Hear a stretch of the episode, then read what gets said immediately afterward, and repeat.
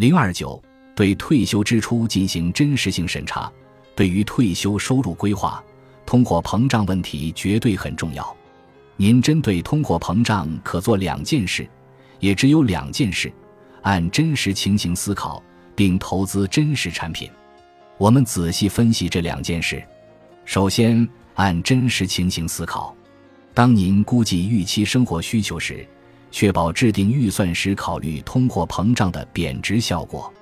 如果您认为每月需要五零零零美元的生活开支，确保第二年按百分之二至百分之四的幅度增加，第三年再按百分之二至百分之四的幅度增加，以此类推。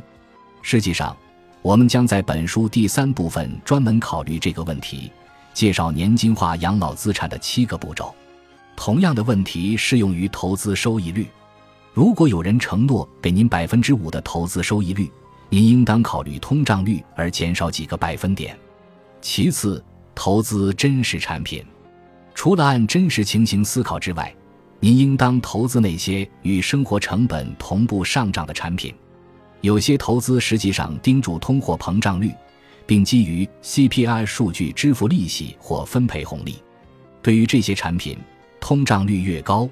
您收到的投资收益率也越高。例如，有人承诺给您百分之四的真实收益率，而通胀率为百分之三，那么您可以得到的收益率是百分之七。这类产品有真实收益率债券、盯住通胀率的年金及类似金融产品。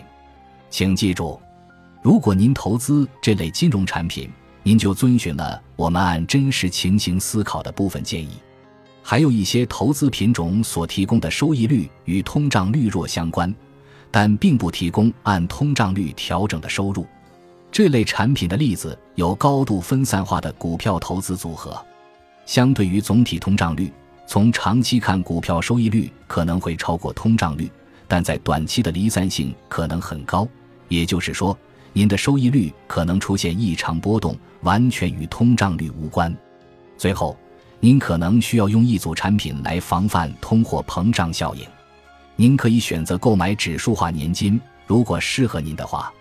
然而，这只是防范通货膨胀风险的方法之一。请记住，您的个人通胀率可能高于或低于指数化增长率。重要的是，您需要意识到真实通胀率、预测长期通胀率的难度，以及您可以用来防范通胀影响的具体措施。到目前，我们学到了什么？我们已经读完了第一部分，到目前为止，我们学到了什么？我们分析整个退休过程中可能遇到的新风险、长寿风险、收益率发生次序的风险、货币贬值或通货膨胀的威胁。我们还讨论了通常您可以用于防范上述风险的措施，投资那些将风险从您的个人资产负债表转出的金融产品，按真实情形思考。这些建议虽然有帮助。但过于零碎，实用性不强。